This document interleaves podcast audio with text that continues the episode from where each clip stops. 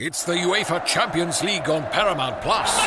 Europe's top club soccer tournament. Champions versus champions. The best teams facing off in the knockout rounds. Magnificent! And it all takes place while you're filling out financial reports at work. In the middle of your day, in the middle of your week. So use that second screen. Call in sick. Do whatever you got to do to tune in Tuesdays and Wednesdays. Nobody watches the UEFA Champions League like us. Stream every match live exclusively on Paramount Plus.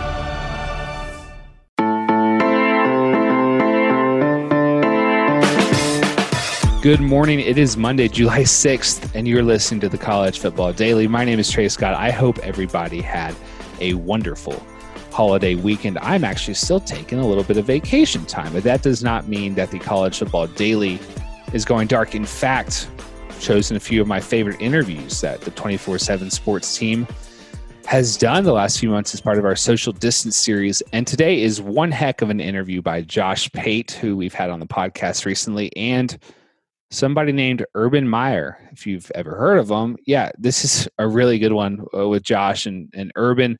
They're going to talk about the, the Michigan rivalry. They're going to talk about what Urban Meyer thinks about how Ryan Day is doing. They're going to talk about looking at recruiting rankings and how coaches actually do do that. They're also going to talk about Urban's time at Florida, which is I I, th- I thought this was a really revealing part of the interview. Urban's going to mention, look, like we stopped enjoying and appreciating winning. And that's when the job got miserable. And I, I just think that's really candid uh, discussion. So this was a cool interview.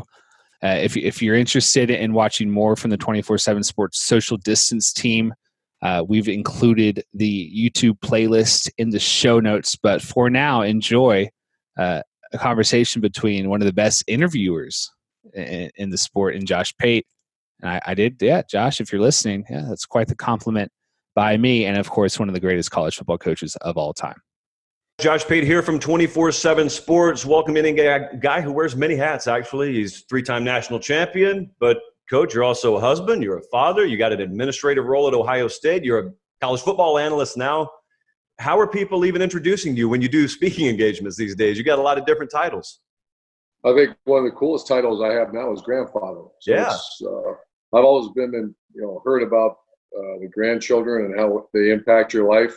We got two wonderful boys, and uh, so I, a lot of different hats, but still I go by coach. I'm comfortable with that. So, coach, let me ask you, as a coach, you um, you're obviously looking around at everything that's happening right now. I think you obviously, any kind of leader has a unique perspective on this. Most people are worried about maybe themselves. Most people are worried about maybe family, but if you're a CEO, if you're a head coach, if you're a leader of an organization, how does that change your perspective in a time where you're dealing with something you're as uncomfortable with as everyone else is? Well, there, it's much different, but the only time that I reflected on and actually talked to people about this was on 9 11. And that was uh, in 2001. It was actually, I was 36 years old, first time head coach. We started the season and Bowling Green was a really, you know, really struggling. We are like 3 and 0 for the first time in many many years, and uh, we're getting ready to go play South Carolina, and sure enough, the, those planes hit that building, and and I can speak on behalf of being a parent and a coach. The only thing you think about until it gets stabilized is the health and well-being of your your people you're in charge of. It, it's at times overwhelming. You know, one of the things I had the biggest conflict of, you know, that people are wanting to play that game, and I remember on Thursday, and I had a couple calls from families saying, Coach, are you really going to put my kid on that plane? And I mean, you talk about grabbing it, that, that's a decision that I, I'm not equipped to make. You know, I, I got down on a knee and you start praying and you start seeking counsel. Like, are you really going to put those people on a plane, you know, people that you care about and that you're entrusted to? So it's a little bit same with this issue here. Are you really going to let people return to work and, and our government officials and the governor of Ohio and, you know, the ads and presidents got to make these decisions. Are you really going to, you know, there's a chance you're putting people in harm's way. Yeah, we all know that we have to get going. This country, it, it has to get moving, or it's even going to be more tragic. So there, there's tough decisions out there, but the number one thing is health and well well being of people. Let me ask you this, kind of switching gears back to whether it's Ohio State, whether it's Florida, these are places, Utah, these are places where you walk in and in not too long a time you have really really big success from a results oriented standpoint. And everyone's looking and you got all the attention.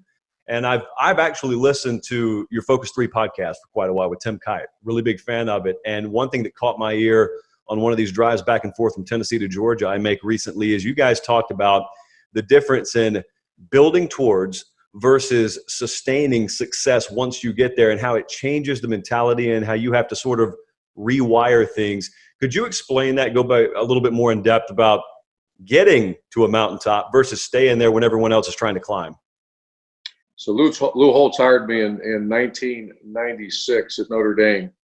And it was near his end of his career, and obviously had a great run at Notre Dame. And and even when he hired me, he says, "You know, I'm not going to be here that much longer. Do you still want to come be a coach?" And of course, I was going to come.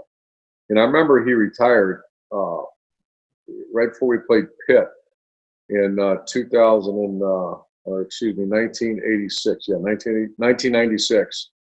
And I remember talking to him then and afterwards. And one day we're walking over the week we're going to play Southern Cal, and he said, "You know, it's exhausting, sustaining." And I was so young, I had no idea what he was talking about. And he says, "It takes energy, passion, focus um, to build, climb the mountain. But once you're at the top of the mountain, it's it's exhausting." because obviously expectation levels are really at times unrealistic, yet it's the way it is. And so I, I experienced it a couple of times. You know, you reach the top of the mountain, and as Mack Brown and I used to say to each other, I got good news and bad news. Good news is you won a national title. Bad news is you won a national title. Yeah. And then final story about that is Joe Maddon, a, a very good friend of mine, is coach of the Cubs. He won the World Championship. The Cubs, who haven't won one in a long time. Uh, I'm sitting in, a, in his office during a rain delay, in Chicago, and we're talking about he did actual study about how hard it is to repeat. You know, if you're talking about the major sports, how it's I mean, you almost put the tag impossible to, to repeat. And why is that? Because everyone changes. You know, it's just and that's why you got to respect. I think Coach Saban's done as good a job as any. They have sustained success. He doesn't win it every year, but they're right there. So, uh, big difference about building and and versus sustaining. Um, I do a show here, and sometimes I talk about something loosely related to that. I refer to them as the consequences of success. And it's the more that you're able to be close to college football, talk to people like yourself, talk to very successful coaches and even players, they'll tell you stories about dealing with things after they've achieved at a high level that were never a problem when they were eight and four, seven and five, six and six. And I think it's one of the least talked about and least understood things, consequences of having success. But yet, I've heard you talk about it a lot. You just talked about it right now. How do you actually get people ready ahead of time, knowing it's coming? Well, I, I, I really worked on that in when I came to Ohio State. I, I would say that I did not do a good job with that in Florida. The consequences of winning became unhealthy. It became uh, I remember Joakim Noah, the great forward, or that played for Billy Donovan, and Coach Donovan won it in 06. And I remember 07. Then we won in 06. And Billy was one of my dear friends. I was in the locker room all the time. He was in our locker room, and and I got to know his players very well. And they beat a team by I want to say a dozen points. And he laid into them after the game. I'm standing right there. And Joakim Noah walks by me and throws like his jersey or something. And smacks the wall, looks right at me, and goes, "You know, it used to be fun to win around here." And I remember I had the same issue, and then I worked really, really hard, focused on that. That once we started the run at Ohio State, we won that national title. I was not going to allow uh, to take the way that you know the expected. I had. Uh, I remember starting seasons where I'd have media members ask me, say, Coach, how does it feel that unless you go undefeated and win the national title, you failed. And obviously, just the way I am, that eats me alive because you know what? I kind of agree with it. But I don't, and I, who cares about the coach? I care about those young people. They have a small window of time to enjoy great success. So I worked really hard. I don't know how good I did at it, but I worked hard at it to make sure that we never lost the thrill of victory. I want to talk to you about Ryan Day. Uh, this is a guy, obviously, you're very close to now. He coached under you. First thing I want to ask is when he was coming up and when you observed him day to day, Was there ever a point? Was there a moment where you looked and said, "That guy's a future head coach"? I mean, this isn't just uh, a position coach or coordinator. This guy's got high level head coach potential. And if so, what were those markers that indicated that to you?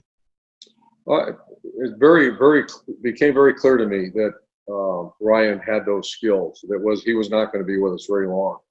And then I remember about the same time, or a couple years before, Bob Stoops uh, stepped away, and Lincoln Riley became the head coach. And that's every coach's dream. Every you know, especially when you're successful, and when you think it's time, you know, the worst thing that can happen is you leave, and then some someone new comes in, and, and the new coach is allowed to do whatever they want. And people, and I, I realize as, as much as anyone that our success, maybe success that I had, was a result of incredible people that I'm surrounded with. You're talking about recruiting, weight room, academics, and the whole infrastructure. And to see those people lose their jobs, that they did a good job, that that really is hard to deal with. And at Florida, that happened. You know, we had great success, and and a, a really good coach came in, but you know he's allowed to do what he wants to do. I saw him taking signs off the wall and all these things that I believed in and our staff believed in, and you know, it, it just changed. And I remember when uh, I saw Ryan Day, I saw him work. There were a couple, like you called them, markers. First of all, the way he handles the staff room, his genuine care, which I think is the most important thing for a coach, his genuine care for the player, not just football, but his genuine deep care, his recruiting ability, and Ohio State's a very unique place, his appreciation for what it is you know, Ohio State's it's a great job, but it's also a very, very hard job. You lose one game, and like I said, you got especially that one game up north. You better appreciate what Ohio State stands for. I want to talk to you a little bit since you just brought it up about what that game against. I can I'm allowed to say Michigan, you not necessarily, but a seven and zero oh record against Michigan. We can talk about right out here in the open because it's there, it's documented, no one can deny it. There are people uh, within your profession that take different approaches maybe to games. Fans and media build up rivalry games, but they believe in just nameless, faceless opponent. But yet I've heard you talk about Michigan, and there's a razor sharp focus on Michigan 24 7, 365. You had days of the week in practice where it's just focused on drills with Michigan, strength training, drills with Michigan. That was your approach. I think it yielded very good results. How intense for someone that's never been inside it is the Michigan Ohio State rivalry? Uh, it's, I, I don't know if I can say the word comparable. I don't believe it is. You know, I, I think, uh, and I'm very biased because I grew up in it. I, uh, I lived it. I experienced it. I remember going to school and I just, you know, that's when I saw some players from Ohio go to the school up north. I mean, seriously, you'd get beat up at school if you, you know, it, it was that intense. But I always, always follow that up with the respect factor was over the top. You had Bo Schembechler, you had Woody Hayes, you had a, a, a mentor mentee, you had a guy from Ohio that went into a, a great school, a great program, and beating as a rookie head coach when they were coming off a national championship year. So I mean, the storyline is unbelievable. So I just have always done that. I've done uh, from the first day I became head coach at Bowling Green. We called Toledo the team up north. We uh, did it Utah with a team down south. We did it, and I, you know, I you have fun with it, but I, we really didn't treat it as silly. And I that was my advice to all the coaches that maybe followed me is that, you know, have fun with it, but make right. make sure there's, there's nothing si- silly about this. And that's why when I see players from either program, and, and I will, if I ever have any say, I'll never allow a player or a coach to say something derogatory about that team. I mean, I just that's not how you show respect for someone. You show respect for someone by working your tail off to go beat them. I'll tell you from an outsider's perspective, uh, I was living in another Columbus, Columbus, Georgia at the time. Your retirement, the news of it comes down, and in and of itself, there are shockwaves sent out. But I remember what the perception was within that rivalry and within the Big Ten and within the landscape of college football. People not knowing any better say, Urban Meyer's leaving Ohio State. My goodness, it's open season now and it's finally Michigan's time to make a move. And hey, let, us let's, let's prey on that recruiting class. And here we are. Uh, Ohio State's continued to dominate, and now I want to specifically talk about they're in the process of putting together a historic recruiting class. everything they're doing is clicking. Everything they're doing is working. There was never any vulnerability. You guys knew you had the right man to step in, but from a recruiting standpoint, I'm interested. Have you followed that class? And if so, how impressive is what they're doing right now? Oh, of course I followed it. And uh, Ryan Day is elite. He's got a really elite recruiting staff too. You know, he first of all, Mark Pantoni is the best in the business. What he does, he, he is that good. No, uh, that's no disrespect to Alabama and Clemson and Georgia. Those are the upper schools. Penn State and the team up north are right there, but it's just the, the separation is really starting to grow. And the quality of player that Ohio State is recruiting is phenomenal. This is it's a legendary class. Uh, yeah, I, I follow them very closely, and you just have to give great credit. The credit goes to the head coach, but it also goes to an incredible support staff. And also, you have to give credit to Gene Smith when you walk into the facility of Woody Hayes, um, maybe it's not as new as a Clemson and, and an LSU, but you have everything you need. And the one thing that I think was a difference maker that we started eight years ago was something called Real Life Wednesdays. And Real Life Wednesdays is the focus on life after sport that has even exceeded the vision that we had when we started it. You know, you have such a built in advantage because you have Columbus, Ohio, Fortune 500s. It's not some small college town where it's hard to get experience, you have all the experience you need right there in Columbus. The College Football Daily will be right back.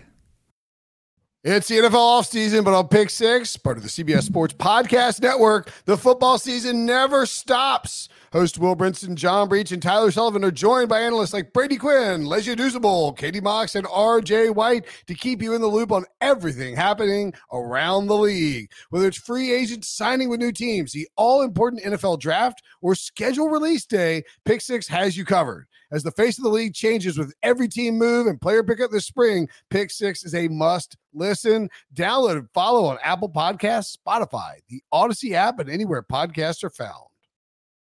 I'm, I've always been interested in this, Coach. I've been interested in in my line of work. I work at 24/7 Sports. I'm not on the recruiting rankings council, but yet I observe the process and how meticulous they try and be and how thorough they try and be. And you'll get coaches on the record and they'll tell you I don't pay attention to recruiting rankings whatsoever. But then I'll talk to them off the record. I'll hear them off the record and they're perfectly aware of where they're rated. They're perfectly aware of how many stars their signees have. I'm certainly not asking you if you use that in lieu of your own evaluations, but from maybe a curiosity standpoint, when you were a coach, Ohio State, Florida, Utah, etc., Bowling Green, were you aware of where your players were rated and were you kind of aware of how that recruiting ranking hierarchy was standing? I don't want to speak for other coaches, but if they're telling you they're not paying attention, I, I would say they're probably not telling the truth. You know, I of course now I would always study that. As a matter of fact, every day, and I went to your site, two four seven Sport, and it said class rankings, and I would hit that. And I always knew exactly who the rival was recruiting and teams you were going to play. And of course, it's not exact science, but you know what? You guys do a pretty good job. Is it exact? No, of course not. Joe Burrow wasn't highly ranked, and uh, I'm trying to think who else. Mike Thomas and um, you know some of these other players that became Darron Lee. I'm not sure even was ranked. So of course not. But no, I think uh, recruiting has become big time business. The fact that your fan base follows it, and the fact is you're keeping score. As I've always said many many times, as long as we're keeping score, we're going to go try to win this thing. And we've tried to win recruiting, but know, did we ever make a decision because you had a guy ranked higher than or a service had a guy ranked higher than us? No. And, and I'd be shocked if a coach said we're going to take him because it will enhance our standings. However, I'll tell you this: I probably over the years I found a couple dozen players because I wasn't aware of them until I sit checked the recruiting sites, and I was like, wait a minute, who's this guy? And we jump in the middle of it, and, and sometimes we got him, and it was all because we didn't know, you know, just because one fell through the cracks somewhere, and we took a swing at. There's something going on right now it, it, listen, I don't envy at all people who are in the position of having to lead programs because it feels like every year 20% of the rules in the sport turn over. So right now, we're sitting around and then all of a sudden you hear new proposals about name and image likeness and whatnot. And I'm, I'm curious, not from the standpoint of the player, not from the standpoint of the fan, but as a head coach who's responsible for a program – how do you continue to be able to digest this stuff and make decisions as it feels like the ground is moving underneath you every offseason? Well, I used to have a saying that college coaches, uh, they discipline, they love, and they uh, uh, develop people. At the NFL, you negotiate. You know, not all coaches do, but I, I used to visit camps all the time. And, you know, when you start talking about people making millions and millions of dollars and you report to an owner that's paying that guy millions and millions of dollars, you know, a lot of times there's negotiation involved in how many times a week you're going to practice, how many times a week, how many times a game you're going to get the ball, et cetera, et cetera. And I always felt like in college, that's you know, it, it, that's not what this is about. Your job is to coach them, to discipline them, to develop them. And I just, you know, do I think that this was coming down the road? I did. I mean, there's so much money. Coaches get paid a lot of money. and I see that, and we're not the ones that do the work. However, I'm just worried at times you're, you're fitting a square peg in a round hole about a, you know, I'm just trying to get my hands on this. If you're going to have to go sit with agents when you go recruit a 17 year old and start talking about shoot contracts and why did this player make this much money, or having a meeting with the families and and your starting running backs getting a you know fifty thousand dollars name and likeness, but your starting right tackle's not. So do you have to try to help negotiate for that right tackle? And so I, I'm I think it's a good time for me to be watching from this uh, point of view than being knee deep in it.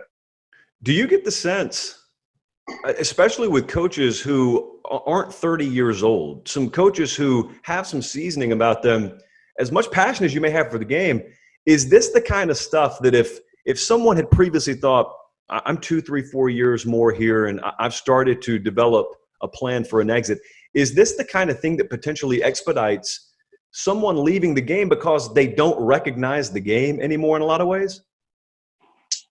Oh, I, would actually had some conversation with some colleagues that this is, you know, if it changes drastically, right now the recruiting calendar is drastically different than it's ever been. You know, in the spring you're having official visits the month of May and June.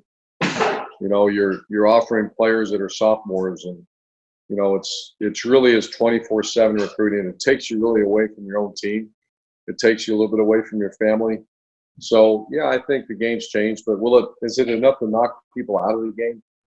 You know, I, I don't know. I, I think that's you know a lot of people you know were worried about certain things, and then it ends up not being like Gene Smith has always said. We we've been worried about this, and it, you know, it's fine.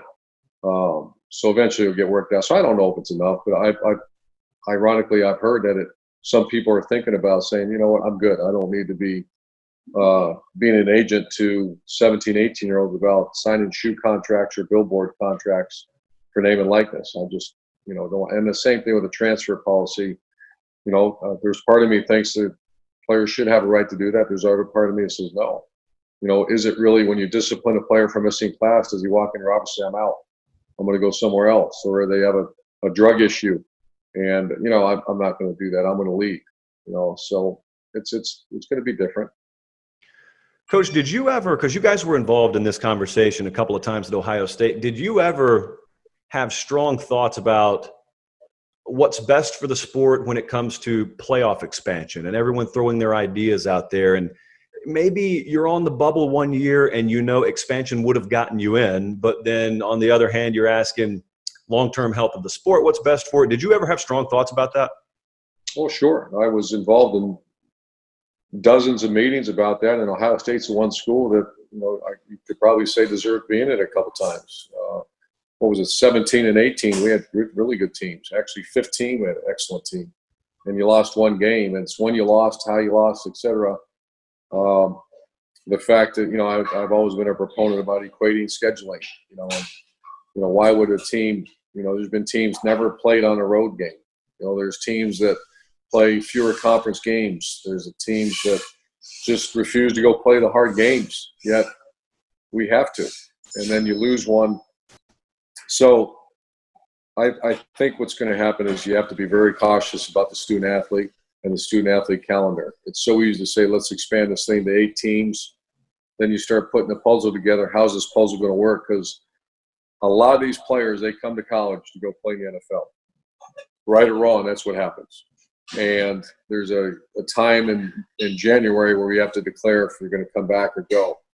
And you start keep extending this calendar with 85 scholarships, you know, do you really want to add two more games? And then what happens to the, uh, you know, that finals week, et cetera. So the biggest issue is going to be the calendar and actually the wear and tear on the student athlete. Coach, I really appreciate the time. I wanted to get one more in with you. I'm, I'm curious. You guys had some very fierce rivals, and when you're at the top of the sport like you've been for a while, maybe even personally and individually, you got big time rivals. Since you've stepped away from coaching, are there guys that maybe you've been able to converse with that you wouldn't have conversed with when you were in the heat of battle because you thought there may be a chance you're going to play them either during the year or at the end of the year? What's the um, what's the interaction like now with your colleagues and peers versus what it would have been when you were a coach? Much less intense. You know, I'm, I've always been. Uh, uh, I live in a cocoon. You know, and, and, when I was younger, I was one of those guys that would travel all over the place and sit in meetings, try to learn as much as you can. And then what happens? You have a little success, and then you get fearful that other people are going to dive into your program, and so or take your coaches and all that. So very protective uh, the interaction has been just like I thought it would be. It's been great. You know, uh, I'm not seen as a threat, and uh, I don't look at them as a threat. So it's been very good. Coach Urban Meyer, it has been a pleasure, sir. Thank you so much for taking some time to join us this morning. Take care, stay safe, and I hope you guys are enjoying life in Florida. You guys do a great job, man. Thanks.